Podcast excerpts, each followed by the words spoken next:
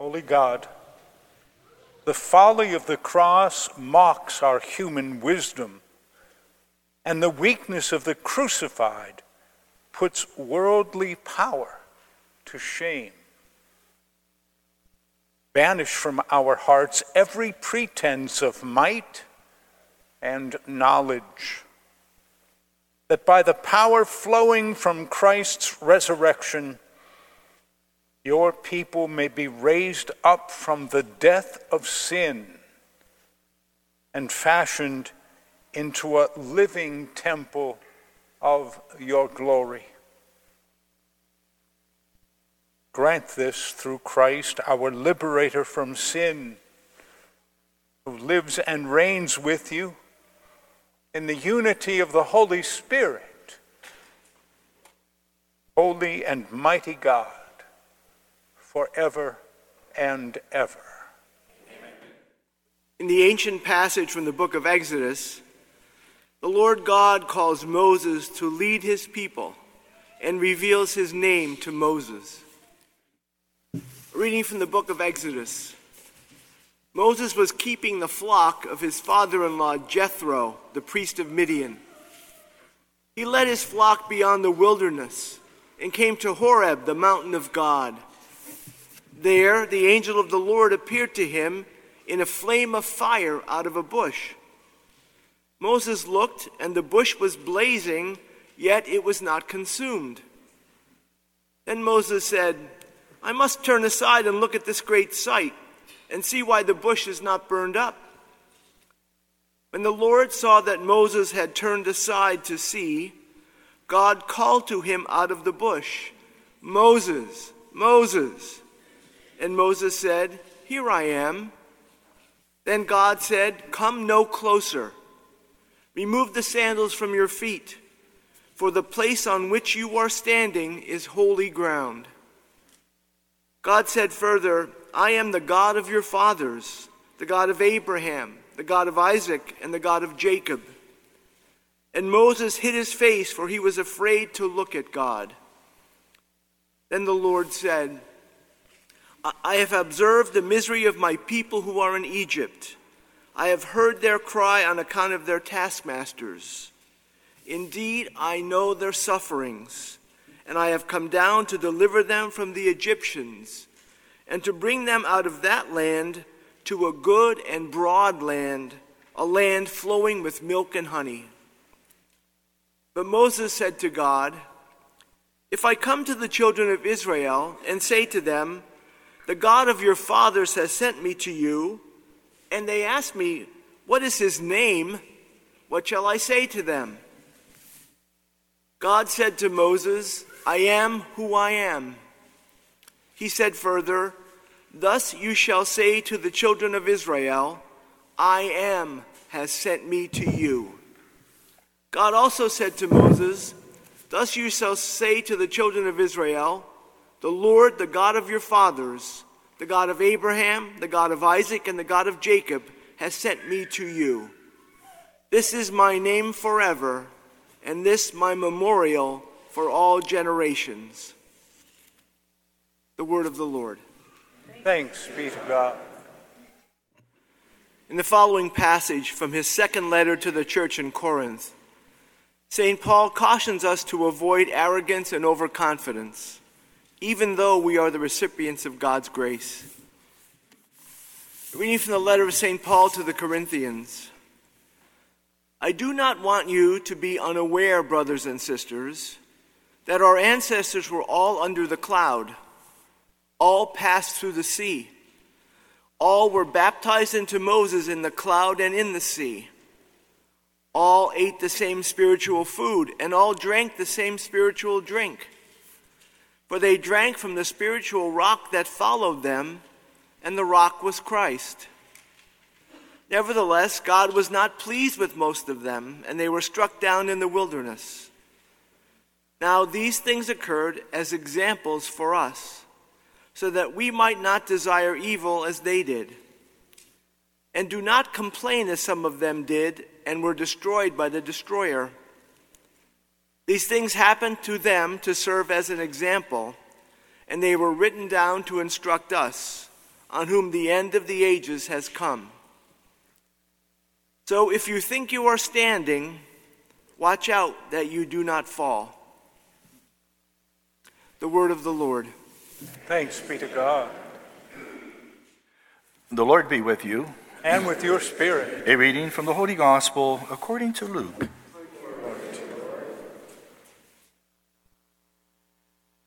Jesus was teaching the crowds. Some of those present told Jesus about the Galileans whose blood Pilate had mingled with their sacrifices. Jesus asked them, Do you think that because these Galileans suffered in this way, they were worse sinners than all the other Galileans? No, I tell you, but unless you repent, you will all perish as they did. Or those 18 who were killed when the Tower of Siloam fell on them? Do you think that they were worse offenders than all the others living in Jerusalem? No, I tell you, but unless you repent, you will all perish just as they did. Then Jesus told this parable A man had a fig tree planted in his vineyard, and he came looking for fruit on it and found none. So he said to the gardener, See here, for three years I have come looking for fruit on this fig tree, and still I find none. Cut it down. Why should it be wasting the soil? The gardener replied, Sir, let it alone for one more year, until I dig around it and put manure on it. If it bears fruit next year, well and good. But if not, you can cut it down.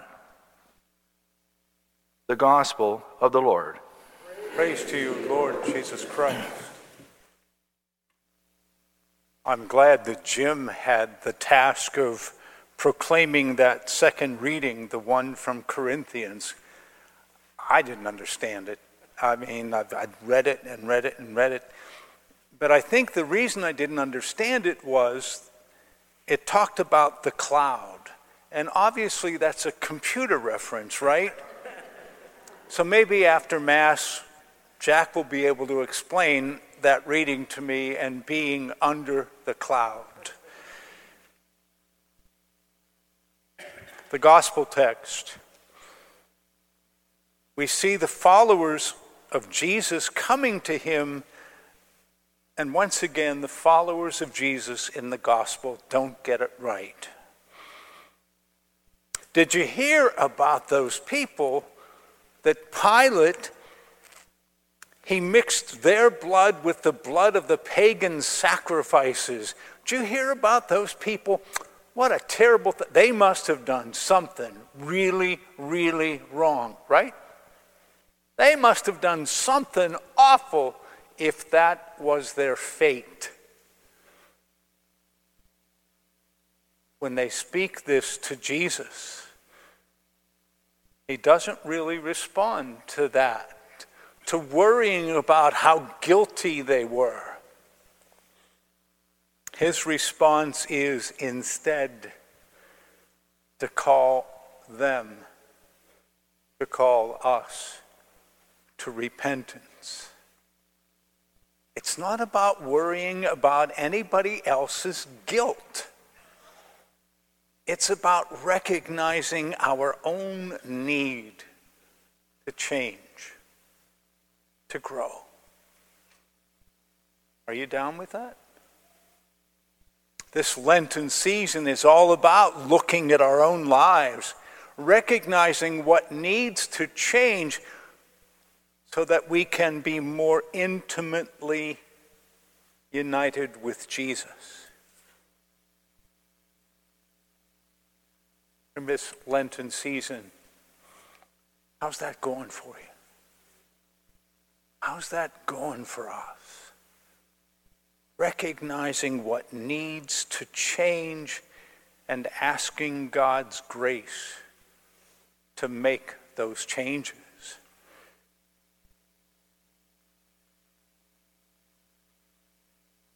The same when he talks about those people on whom the, the, the, the uh, tower in Siloam fell and, and these people were killed, oh, they must have done something wrong, right? They must have done really, really something terrible. And I look at it and I think that maybe the worst thing they did was hire the wrong contractor. It's not about judging anybody else.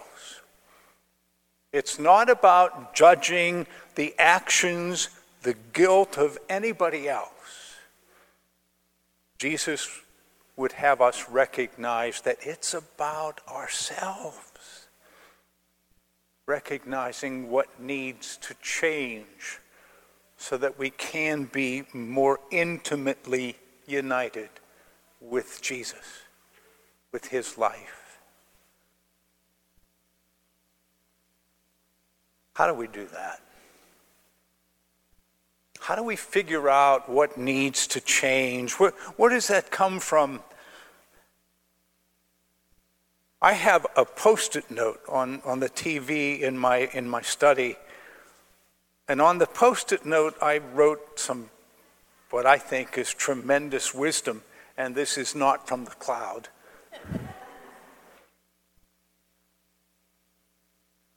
The wisdom is our lives change when our habits change. Think about that. Our lives change when our habits change in the midst of this Lenten season, we look at the habits in our lives, the habits that have become so ingrained in our lives, and we recognize what needs to change. Maybe even just one habit that needs to change so that we can be free so that we can grow closer to Jesus, so that we can be more intimately connected to Jesus who would save us.